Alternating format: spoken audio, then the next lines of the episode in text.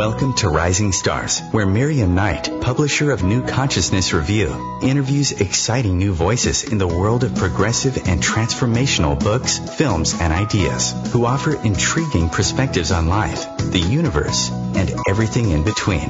Join us as we celebrate the conscious awakening and explore many expressions of consciousness in action.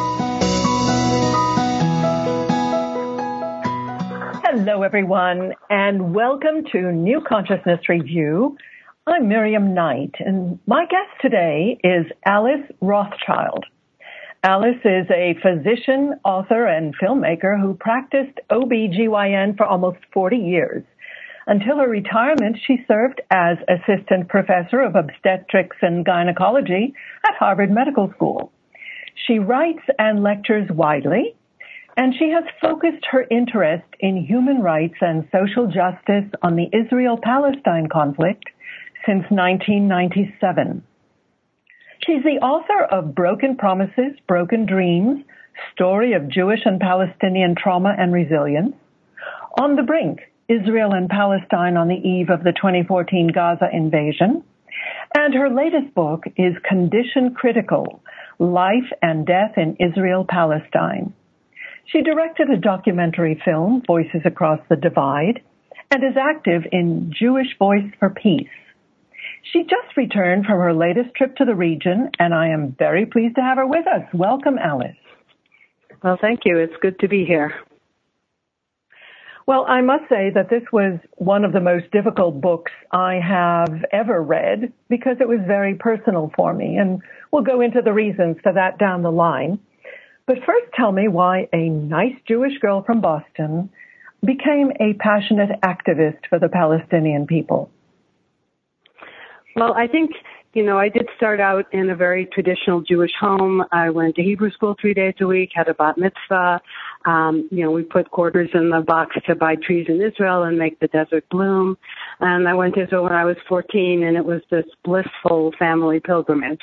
Uh, but I'm also a child of the 60s, so I became much more involved in political analysis and fighting the Vietnam War and feminism. And uh, I discovered that I hadn't learned much about colonialism and imperialism and all those kinds of things. So as I became an adult, I became much more interested in how the world works and looking at all of those forces. Having this kind of internal disjunction between my childhood love of Israel, which was this, you know, mythical, fabulous place. It was, um, you know, the ashes rising out of the Holocaust. It was all of those things. And then there was the adult me with my political analysis. Um, and so at, some point I discovered that there were a lot of other um, sort of Jewish progressives who were having these kind of uh, issues, and a group of us in Boston decided to try to figure this out. So um, we started a Jewish Palestinian dialogue group, and that was an incredible education for us because we were meeting with Palestinians, and I actually realized I'd never actually met an Arab person. Um, and we also were meeting with progressive Israelis, and these folks really educated us. And this began a whole journey. So we started um, sharing what we were learning with community activities in the Boston area, um, and we were very quickly blacklisted in our communities. And um, so a number of us were trying to figure out this is really hard difficult stuff. How can we talk about it? And we realized we were all physicians, you know, a little subgroup, and we decided to start um, a health and human rights delegation to uh, the region and to go and see for ourselves and work with different groups. And that started in 2003, and I started going in 2004, and I've been there almost every year since. And it's grown way beyond our initial uh, efforts. And uh, we did this until last year. And, um, you know, I've continued to go without this group, but it was my um, entry into a very intimate and personal look at the realities on the ground. What do you think were the main divergences between the story that we were brought up on and the story that you discovered on the ground? Well, you know, I grew up believing that Jews were always good people. Um, my mother used to say, you know, we're chosen people for a reason. You know, it's our responsibility to make the world better. Um, and for me, the idea that a group of Jews could do something that is of uh, questionable morality was just not in my uh, program at all. So, um, discovering that, first of all, the whole history of Zionism, which is a long and complex history, did involve a very conscious effort to get rid of an indigenous Arab population that was living in Palestine. And, you know, understanding all the reasons why Jews were fleeing anti-Semitism and the Holocaust and all that stuff, but also understanding that this then created um, another catastrophe for another people was the most stunning uh, sort of piece of information that took a long time to get into my brain. Um, and the other thing is that now that I understand that this isn't just, you know, a problem that started in 1967 with the occupation of East Jerusalem and the West Bank and Gaza, but this is actually, uh, you know, what's happening is a continuation of 1948, that there's an ongoing dispossession and attempt to get rid of Palestinians and take land for Jews, that that's really what this is about, um, is sort of the most intense piece of this uh, conflict for me. Actually, you mentioned in your book that the origins go back even further to the Sykes-Picot Agreement in, mm-hmm. I think it was 1916, 17. Well, you know, the um, British uh, and their imperialism had a whole, you know, are at fault as well. well, it was it was the British, the French, and the Russians who decided mm-hmm. to uh, lay the groundwork for the dismemberment of the Ottoman Empire, and the Turks had mm-hmm. really ruled the region for for many many uh, years. Right. So it was a uh, breathtaking arrogance on the part particularly of the, the French and the British, uh, in laying the plans for carving out their spheres of influence. And there was a uh, subset of activists on behalf of the Jews, um, uh, Herbert Samuel, Chaim Weizmann, and so on, who I guess were lobbying um, for Palestine uh, you know, for, for a homeland. I, I mm-hmm. think they started looking, looking at Uganda and right. then when that would have been interesting. Right, right. And well, you know, you there's know, that famous story that I'm sorry. Yeah, go on. There, there's this famous story um, that in the late 1880s or 90s, when the first uh, Zionist Congress was held, that Herzl sent a bunch of rabbis to go look at Palestine to check it out, and they um messaged back to him the bride is beautiful but she's married to another man. So you know these folks knew that there were people living in the land that they planned to take uh from the very beginning. And i think that that's you know if you read the you know the diaries of ben gurion and that kind of thing this is a, uh, was a decision that zionists made.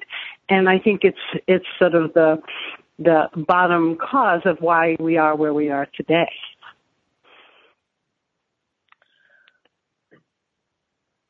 I think that's a little bit too broad brush.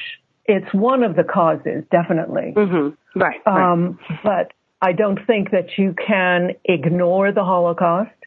And in fact, I don't think that you can ignore historical anti-Semitism. I, I happen to be from a family where on my mother's side, um, we were persecuted by the Inquisition, and on my father's side, um, by the uh, by the Nazis. So mm-hmm. the the notion of anti-Semitism is very real and really Absolutely. impregnated in our DNA. Right, right. I completely agree with that. So but the the the question is, you know, and and I think the British government actually referred to it as quote the Jewish problem unquote what do you do with these fractious Jews? Mm-hmm. Well, I think you know there was a sort of um, Christian Zionist strain in in Britain, and you know there were a lot of people that were very happy to get rid of the Jews, and to get rid of them and put them in some other place was perfectly fine. Um, so that's part of the bit of colonialism that seeps into this whole movement, um, but it's also combined with that European anti-Semitism. I mean, the problem for me is that the Arab populations were made to pay the price of European anti-Semitism. And, you know, that's a problem, you know. Of course it's a problem, uh, but it's not a unique problem. Uh, mm-hmm. People with no power have been forced to pay the price um, everywhere. I mean, we we mm-hmm. have our own problems here with the Native Americans. We have our problems right. with the African Americans. Mm-hmm. So what yeah, we're I, talking about is really a very fundamental problem of mm-hmm. power uh, over right. over people who have no power. Right. But you know, the problem for me was that and I don't know uh, how you were brought up, but I was brought up with, you know, that Jews don't behave that way. And I think one of the very important things to realize is that, you know, we have our good traits and our bad traits, and we behave as well or as badly as anyone else, given whatever positions of powerlessness or power that we have. And, um, you know, I think that that's a very, um, uh, painful realization for many people to come to. Um, and also to also understand that after the Holocaust, there are two kinds of lessons. One is, I will never let this happen to Jews again, which is a totally understandable response. But the other lesson is, I will never let this happen to anyone again. And I think that the Jewish community, and I don't blame anybody for doing this, but I do think the Jewish community chose as a general group that this will never happen to Jews again and everybody else is, gets a lesser amount of attention. And mm-hmm. I, and I think that that's a problem. Yeah. Well, I rem- I think it was Theodor Herzl who said that we will not have a Jewish state until even the prostitutes are Jewish. And I mm-hmm. suspect that there are a lot of them now in the government. So Alice, you were saying before the break that as a Jew, you felt that we need to be held to a higher standard of justice and mercy. And I think that that is the mindset that is the reason why so many Jews are actually active in, they were active in the 60s in the um, civil rights campaign, and they have historically been active for um, uh, civil rights of, of minorities uh, of all kinds. So, how how do we reconcile this higher standard with the historical reality of Israel? Well, I think the first thing uh, that we need to do is to celebrate our um, role in progressive movements all over the world and you know the contributions that the Jewish community has made in the world. But I think at the same time we have to look at this sort of blind spot that happens where um, many Jews are very progressive on lots of different issues, very sympathetic to lots of different peoples, but when it comes to Palestinians, uh, you know, there, there's no ability to be empathic um, and to recognize what Israel has done to the Palestinian community. And for me, as a sort of activist as well as a physician and a you know a student of history, um, it, it, it's a way. It's a. It's almost a, a, a cultural PTSD kind of behavior. I've talked with a, a number of psychiatrists about this. Um, that as a culture, uh, there's a an inability to recognize uh, the person or the group that has been uh, actually that you have done what was done to you, and you know, sort of the victim the victim becomes the victimizer kind of syndrome. And I think that that is sort of what's going on on a, on a cultural level.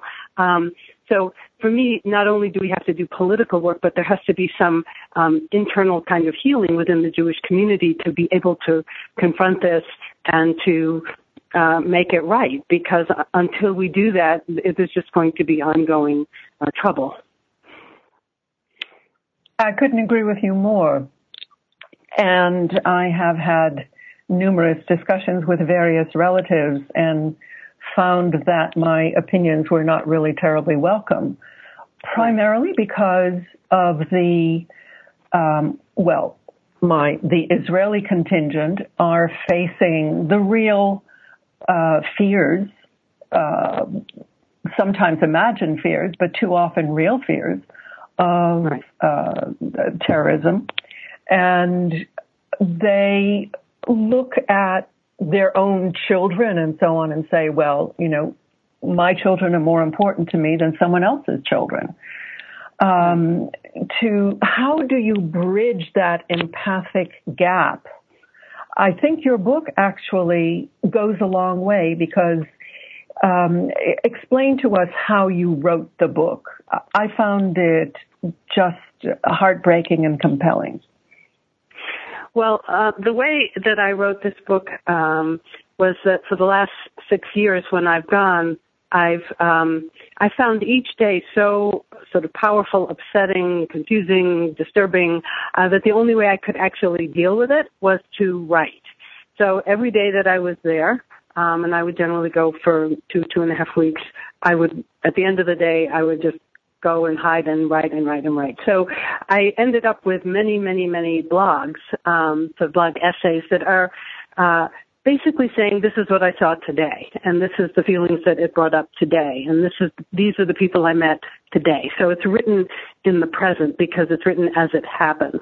Um, and so what I did with the book is I t- looked at all these blogs and I basically curated these essays. I took the most uh, powerful blogs, and I also updated them and I put some together so be if they were on the same topic and that kind of thing. Um, to credit, and, and I also focused on the more recent blogs and also on the blogs related to Gaza because um, I'd been in Gaza in 2005 and then I was back in 2015.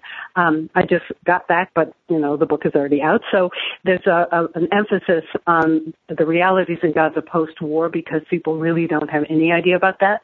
Um, so it's an attempt to take the reader and sort of take them on the journey with me and to take them to a refugee camp or to, uh, you know, Haifa or Jaffa or whatever city I'm in and, and have this experience with me.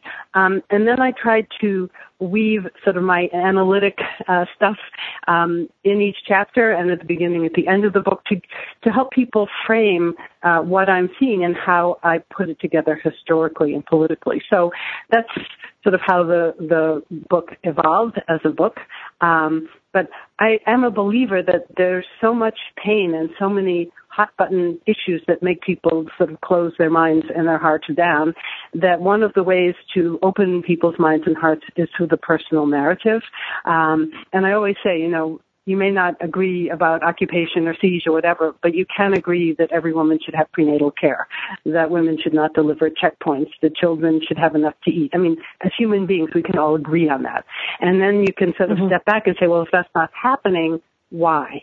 And then it, it makes it more possible to have conversations with people that otherwise might be very difficult. Um, the other thing that I would argue is that I completely understand that one's own children are the most important children in the world for oneself. Um, the question is, is the behavior of the Israeli government actually keeping your children safe? So, for instance, you know, I was just I was posting a blog um, that I wrote on a day in Gaza with uh, a humanitarian uh, worker, um, and he was saying things like, if the children in Gaza had clean water, how would that uh, threaten Israeli security. If we were able to fish in the Mediterranean Sea and feed our people, how would that affect Israeli security? You know, all the things that are being done according to the siege are actually creating more desperate, angry, hopeless people. And so to think that that's going to somehow improve Israeli security and improve the safety of children in Israel I think is delusional. And I don't think it's any different than U.S. policy, by the way. You know, we're not any better or worse than Israeli people, but our Israeli government and our government may soon be even worse. But um, I think you have to really ask, is the behavior of the Israeli government keeping Israelis safe? And I think you could make a really strong argument that it is not. And it's not that the Palestinians are perfect, but it is true that people who are oppressed will resist oppression. We would do it, and they are doing it. And so the question is, how do you move beyond that? And I think you be, move beyond that by ending the occupation, ending the siege, treating people with dignity, that that's ultimately how the conflict could get resolved if it's resolvable. I think there are so many levels of power and influence at work here that it very much muddies the waters. I remember post 1967, a, well, first of all, in 1967, the feeling of Israel, which at that time was was not the affluent powerhouse that you refer to today. Um, mm-hmm. I remember visiting and and you know we would have uh, get-togethers where we would share a bowl of, of sunflower seeds and grapefruit juice, and mm-hmm. um, the, the the median income of a full professor was sort of what we would call a laborer here, um, and the um, feeling was after the '67 war that now finally um, it that will bring the Arabs to the negotiating table and they will recognize Israel and then we can get, get over this. This was the narrative of the people, the narrative mm-hmm. of, of the, the pioneers, the idealists who made Aliyah, who moved to Israel. Mm-hmm. Now, at a different level, there were the power brokers uh, that you would call Zionists, the the kind of uh, elite on the Israel side, but also rather cynical um, uh, leaders on the Arab side who mm-hmm. found it useful to keep that pot boiling. Mm-hmm. Um, and and you just don't know how. I mean, at the people level, um, I think the people have been shown over and over to want to have peace. Of course they want peace. Of course they want their children to be safe and to be fed and to be educated. Um, so what are the currents that you sense at a higher level keeping this pot boiling? Well, you mean currently? Yeah. I mean, currently, you know, there, first of all, I think that we need to understand that behind the scenes, there's a huge uh, military, industrial, prison industry complex uh, that benefits both the U.S. and Israeli um, um, corporations and global corporations um, in maintaining the status quo. So there's a huge relationship between our military and their military, you know, buying weapons, testing weapons, all that kind of stuff. And, and that, um, has there are a huge number of powerful interests that like the way things are because it's profitable and because there's a huge amount of um, industry and global military interests that can be maintained by having uh, the current situation. Um, I do think then there is the whole impact of Christian Zionism. I mean, there are many, many million, million more Christian Zionists than Jews in this country who, from a very um, literal interpretation of the Bible, actually think that all Jews should go quote back to Israel so that there can be an apocalypse and you know we're all going to die but that's beside the point um, and so there's this whole um, religious um, Zionist Christian element that has a very strong pull in our Congress um, that I think is also part of this mix. Um, then there are many, you know, the, the leadership within the Arab world is not anything to be proud of, and so a lot of um, leaders within the Arab world, and you know, I'm not prepared to go through each country and how they use Palestinians, but Palestinians are used to keep uh, the masses um, focused on something outside of the crisis that's going on within their own country. Um, so, you know, that's just a couple of things that I think keep the pot boiling. And then you add um, a very uh, a vocal uh, Israel lobby, which is both groups like AIPAC, which are sometimes to the right of the Israeli government, as well as Christian Zionists, um, that uh, really keep Congress um, very uh, under their um, control in terms of um, supporting, you know, what is considered supporting Israel, which I would consider not supporting Israel, but, um, you know, not, let's say, not criticizing the settlements. Uh, you know, just mm-hmm. the recent UN, um, uh, resolution, uh, criticizing the growth of settlements. I mean, it is not a radical idea that the growing Jewish settlements within the occupied territories is a blockage to any um, possibility of a peace agreement. I mean, you cannot be negotiating about a future Palestinian state while you're taking it away. That's not a radical idea. That's been part of every negotiation for two decades, you know. But this was treated like some major, horrific, horrible moment and, you know, betrayal of Israel. I mean, someone is creating that message. And that message is partly through the Israel lobby, it's partly through the Israeli government. I mean, there's a huge uh, messaging industry that frames uh, what happens in a particular way that in my brain doesn't make a whole lot of sense. So, you know, there's so many forces going on. Um, not to mention, you know, what's going on in terms of our military adventures in the Middle East, uh, the Arab Spring. I mean, all these things then contribute to uh, creating a very unstable situation that can be used and abused by leaders in different countries according to what they want their populations to believe. Well, I was encouraged to hear on the news today that the Israeli Supreme Court actually has declared a uh, a Jewish settlement in the territories to be illegal and ordered it to be demolished. I don't know whether that's the first. Yeah.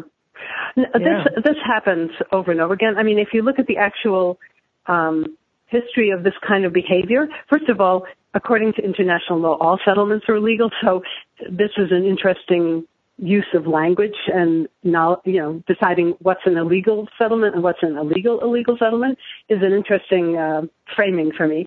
Um, but if you look at what often happens is that first of all the military doesn't always respect what the courts say, and the settlers don't respect you know the, the more right wing settlers don't respect anybody. So you know there's a sort of cat and mouse game that happens where a, Jew, a little caravan will be dismantled and then they pop up somewhere else and then, you know, and then 10 years later they get their permit and then there's a big settlement. So, you know, I think that's very nice that the courts did that, but I don't have a huge hope that that's some major breakthrough because at the same time, Netanyahu is giving all this permission to build, you know, thousands of houses in different settlements and uh, Bennett, the, Israel, uh, the educational minister, is talking about wanting to annex one of the largest settlements and perhaps all of Area C, which is 65% of the West Bank. So, you know, there are these little moments, but if you look at the big context, the big context is a desire to take as much of the West Bank as the Israeli government can get away with,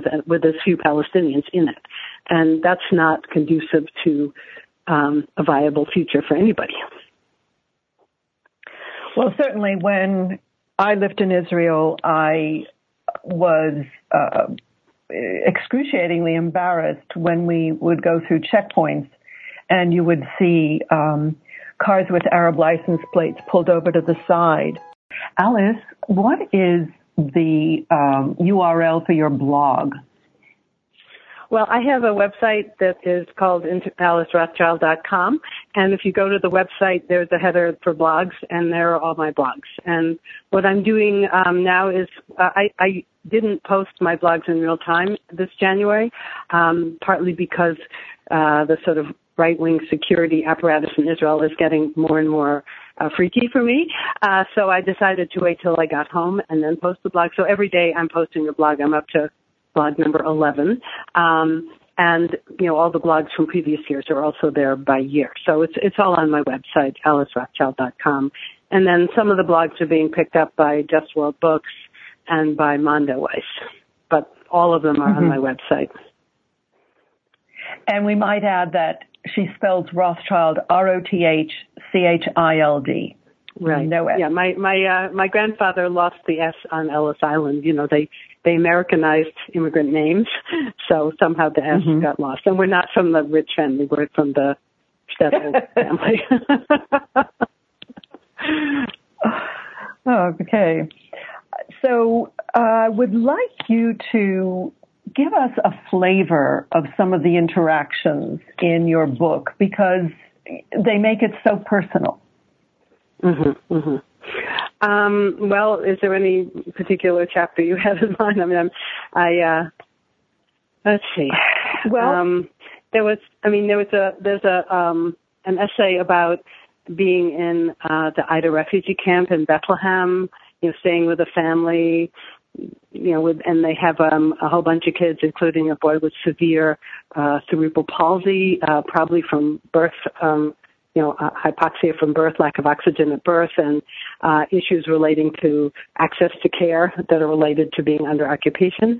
Um, so we were with this family. Uh, there was, you know, a little. Uh, there was a time when the um, Israeli soldiers were coming in every night and tear gassing the place and you know the kids would get up and throw rocks at the at the tanks, and so there were skirmishes going on in the camp, and we were with um, the husband of this uh, the, the woman that was that we were well, we, the husband in the family, and he had uh, like uh, 40% of Palestinian men spent time in Israeli jails, and that's a whole other uh, story.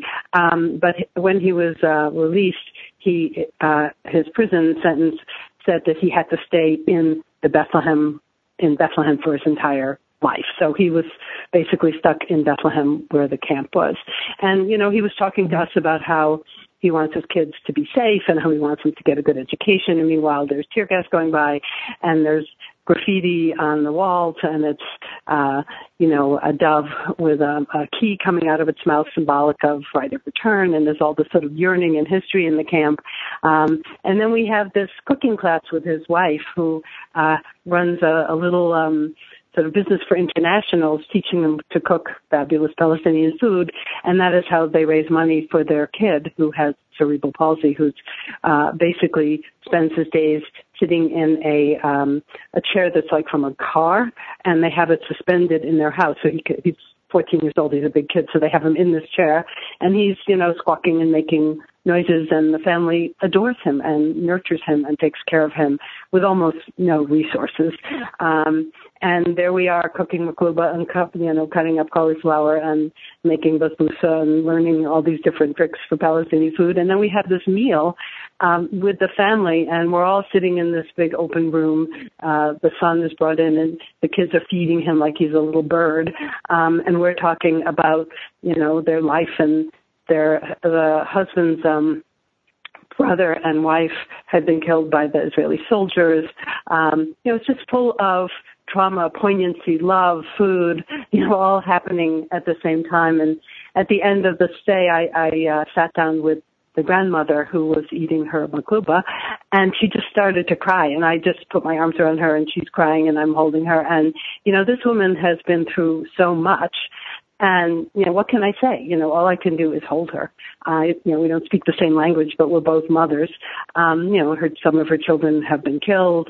Uh, you know, she has this very, um, damaged, uh, grandchild. And, you know, her life is not, uh, the life she had planned on, you know, um, or that she deserved. And, you know, what I could tell is that she knew that there was that she was not going to see any justice done um, within her lifetime, and that basically there had been just a lot of suffering and perseverance in her lifetime, and it was very uh, powerful for me to understand uh, the refugee experience and what it's like to have three generations of refugees in a camp and people trying to do right by their children and get them to go to college and uh, have a better life. And meanwhile, there's all this trauma and all this um, sort of institutional uh, militarization of the occupiers so that you know it's not surprising to me that a 12 year old picks up a stone and throws it at a tank i mean the only Israelis this kid has ever met are soldiers who have basically made his life miserable and, you know, oppressed people will resist. And meanwhile, I know that if the kid is caught, you know, throwing a, a, a stone at a tank is, you know, this is um, tried under military court. This is a major offense. This can result in five, ten years of imprisonment, and there are a huge number of children that have been through the Israeli prison system. And, you know, so you just see this very vividly in how it, it's sort of a circle of, um, you know, violence and then resistance and punishment and deprivation and perseverance and but it's all very real when you're sitting in someone's home and you know eating chicken um so that's just yeah. one vignette in the book um and this time when i was in uh in the region, I actually got to go to the prison where the kids are sent. Um, and it was an amazing experience to, first of all, be in this big open uh, sort of court that you know surrounded by barbed wire, where the families are waiting um, for their moment to see their imprisoned sons, um, and you know they're told what day it is but they don't know what time so they just sit and wait all day and smoke and wait. And you know the lawyers come through and sometimes the lawyers have met the prisoner beforehand and sometimes they haven't. Um and we got to go into one of the courts. They're just caravans. Or seven caravans. And it was really um sort of a stunning experience because it was a row of young men in shackles. Um, there was the um, military judge and the transcriber and the military prosecutor who's not actually a trained lawyer but just knows military law. And then all these lawyers milling about trying to make deals for their um, their clients and you know there's not like a real trial it's not like evidence is produced or something like that and it all happens very quickly and it's all completely banal i mean no one stops and says is it appropriate for a kid who threw stone at a tank to go to jail for 10 years? You know, that's, that's not under question. Um, and so it, it was a very, uh, the banality of it was very painful for me to see. And also, you know, a good day for these families is, you know, the kid only gets five years rather than 10 years. You know, it's not, uh, no one can step back and say, you know, what is military justice and what does it mean to live under occupation and what is resistance? no one can ask those bigger questions. You know, they're they're all focused on, you know, can I touch his hand before he gets carted off again? Um, so it was a very amazing moment, you know, to be put in the context of all the other experiences I've had around um, military justice and uh, the attempts to to resist the occupation, which is ongoing. I remember Golda Meir said in the last century that I can forgive the Arabs for killing my children, but I will never forgive them for turning my children into killers. Mm-hmm. You know, I find that a highly offensive statement. Um, I, you know, it, it's a way of framing uh, this particular issue that is pretty appalling. Um, you know, the, she uh, and Israeli leadership and made a decision to dispossess 750,000 people and destroy 500 villages. And then they go and blame the victim. It's sort of a stunning framing for me in a very complicated piece of history. Complicated indeed. So, Alice, you just returned back from uh, Israel Palestine. Uh, what did you see in your latest visit? Um, is there any progress, or are things just getting worse? Well, I think that um, you know things are getting worse. Um, in Israel, there is a move to the right that continues, and there's a move to um, separate and demonize Palestinians both within Israel and between Israel and the occupied territories. Uh, so I think things are getting worse in general. Um, if I just think about the West Bank, um, the conditions are more and more restrictive.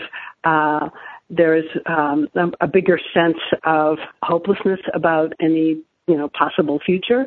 Um, and so the conditions are definitely worse in the West Bank. And in Gaza, you know, they're not as bad as they were in 2015 right after a devastating war, but it means that it went from totally terrible to just slightly totally terrible. So, in for instance, in Gaza, um, people don't have regular electricity. Sometimes it's on for four hours, sometimes six hours, sometimes twelve hours. It's totally erratic, and um, there's still tens of thousands of people who have not had their homes rebuilt.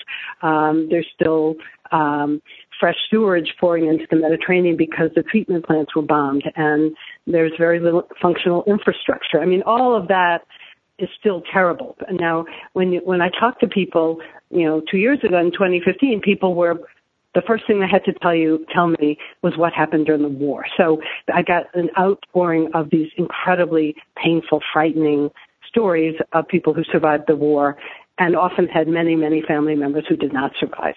Now that's not the first thing that people talk about. It does come up after a while, after, you know, the no electricity and the lack of housing and the traumatized children and all the things that are sort of ongoing, um, and the you know massive unemployment, um, and the totally dysfunctional lack of civil you know, governmental society and structure. Uh, but then the war comes up after that. So it's generally worse. Um, and so it's a pretty uh, disturbing and troubling place to visit. And in the midst of all of this, I meet incredible people. And so there's this disjunction between uh, the resilient, incredible people and the fact that the facts on the ground are getting worse. Now, for Jewish Israelis, it's a whole different kind of experience because you know it's a complicated society. There are um, you know Ashkenazi elite type um, Jewish Israelis who are actually doing quite well. Uh, there's a big divide between the Mizrahi uh, Israelis and the Ashkenazi Israelis. There's a lot of you know endemic racism within Jewish society, as well as towards the 20% of Palestinians who have Israeli citizenship. Um, or 20% of Israeli citizens who are Palestinian. I mean, it's a very complicated society itself, and there are huge questions about uh, the you know, loss of the safety net and the rising price of living and the lack of housing, and all those issues are going on within Israeli society that have nothing or have not nothing to do with occupation, but are are an issue for for the the country itself. Um, I think everything has to do with the occupation because of the huge military budget and because uh, the settlements are very costly to uh, the state uh, because they subsidize the settlements along with all the military support that they get. So everything I think ultimately is related to the fact of occupation, but that's not obvious to people who are, you know, troubled about the fact that their medical copays have gone up and they can't find good housing and all the usual things that people worry about just trying to live their lives. Um, one of the very interesting things that happened was, um, you know, there's been this sort of steady uh, uh, um, numbers of people who have basically been, uh, I would call it extrajudicial, extrajudicial assassination. So, um, you know, people, uh, Palestinians who have been shot by Israeli soldiers, um, and so there had been there is a whole move to displace Bedouins who live in the Negev who are Israeli citizens and uh, to destroy their villages. So uh, one of the villages had been uh, the, the troops had come in to destroy the village, and there had been um, a Bedouin who was a very esteemed teacher. He was a father of twelve. Uh, he was a nonviolent person, and he was literally driving away from the demolition, and he was shot by an Israeli soldier, and his car lost control and hit up Israeli policeman and killed him. And this was framed by the Israeli government as, you know, an ISIS terrorist uh, kills, you know, rams a uh, Israeli mm-hmm. policeman yeah. and yada yada yada. But there's video to show that it actually didn't happen that way. So I actually I went to a protest in Jaffa um, the next day, and it was fascinating because the protest was in Arabic, so it was Arab citizens of Israel having a protest about this killing, and it was young people and um, young people uh, finding their voice is a new, a sort of a new phenomenon and being public about it um, was very interesting to me to witness. There were some, you know, old lefty Jewish Israelis there, but mostly it was young uh, citizens of Jaffa, um, where there's a big Palestinian population, you know, just saying you know no to these kind of killings and that was that was a new uh new piece for me uh because the Israeli left is um, pretty marginalized, and the Israeli Arab left um, is, you know, continuously under attack and has a lot of trouble, you know, getting itself together and being brave enough to face the forces that it has to face within the society. So that was that was different. Um, but you know, an Israeli uh, a Palestinian uh, um, member of the Knesset was shot in the head in one of these demonstrations, and so it's like those folks are under tremendous attack and don't get a lot of sympathy from the Jewish Israeli society. Mm. Well, don't forget that Yitzhak Rabin was also shot in the head. Right. Anyway. Right. Um, so, um, by the Israelis. Um, right. By the Israeli right. Like I said, now, it's a very complex society with a lot of different forces. uh, did did you see any um, movement on uh, among um, Israeli Jewish supporters of the Palestinian cause? Is that faction growing at all? Um, that's a pretty marginalized group. I don't think it's growing. Um, you know, I met a couple of people from that part of the society, but that's a very marginalized group. Um, you know, I did meet with um, uh, Physicians for Human Rights Israel, which is a totally inspirational uh, group for me since I'm a physician, and these are physicians and other healthcare workers who do extraordinary work. Um, not only uh, do they do work in the occupied territories, but they also do work within Israel with, uh, you know, people who are marginalized, who can't afford health care, people who are undocumented, um, people who are in prison. I mean, they do attend to all the um, disenfranchised within Israel as well as within the occupied territory. So they're a phenomenal group and they continue to do the work. They're also very unpopular within general Israeli society. Um, so, you know, you have those moments of inspiration, um, but they're certainly not the dominant voice uh, mm-hmm. within society. The dominant voice is really turning to the right. Well, I get the sense that this is just part of a global shift to the right. We see it mm-hmm. in Europe, we see it in America, and right. I'm wondering if it just has to get so so bad that we all wake up to our essential connectedness. I, I don't I don't know what's going to make us all wake up. I mean, one of the things that I find very um, inspirational is the uh, boycott, divestment, sanction movement that was uh, called in 2005. Um, because you know people often attack me for this, and I say, look, you know, when Palestinians resist violently, they're attacked, and here they're resisting non-violently. So you can't, you know, you can't have it both ways. So I think that that is um, a movement that is going to put more and more political pressure on the Israeli government, and it's a nonviolent movement, and it's an international movement. So that is a little piece that I think is very inspirational. You know, I, I think, of course, all of the moves to the right are interconnected in this universe that we live in. But I do think, you know, even looking in the U.S., I mean, we have to remember that Trump was elected by something like 20%, 25% of the population. So it's not like the majority of Americans have moved to the Trumpian universe. Um, I, th- I think it's important to look at you know the, what's happening in, in each individual country where racism and intolerance and all those kinds of things are erupting with tremendous force, but also to look at what happened in each country. So in our country, you know, he was elected by the Electoral College, not by the American people. Um, I think it's important to remember that and also to be inspired by the massive amount of demonstrations and petitions and all the things that are going on uh, that show that, you know, there are huge numbers of Americans that are very um, unhappy with the direction he's taking the country. And that's where our inspiration should come from. I think another source of inspiration you cover very well in your book, which is the incredible resilience and goodness of so many Palestinian people um, coming back, and even though they could um, find their own homes in the West, you know, professionals, medical doctors, and and uh, other kinds of professionals, they choose to stay in the Gaza, uh, what really yeah. is a concentration camp. Right, uh, right. And and yeah, I mean that's work for other amazing. people. Yeah. Right. I mean, there is overall a massive brain drain. You know, people who can get out tend to want to get out, but there are also people who are dedicated who stay and are enormously resilient. And again, I think that's they're very inspirational as well.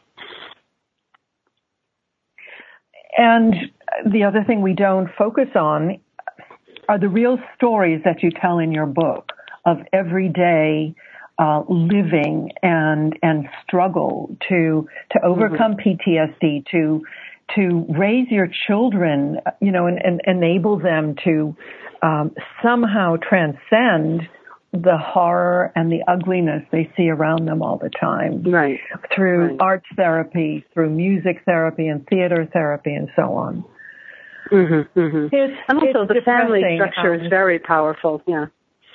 Oh, it's mm. very depressing, and it's very. I mean, I always come home kind of with my own little private PTSD syndrome uh, because it's it's sort of stunning that this is going on. Um, but you know, there are all sorts of things.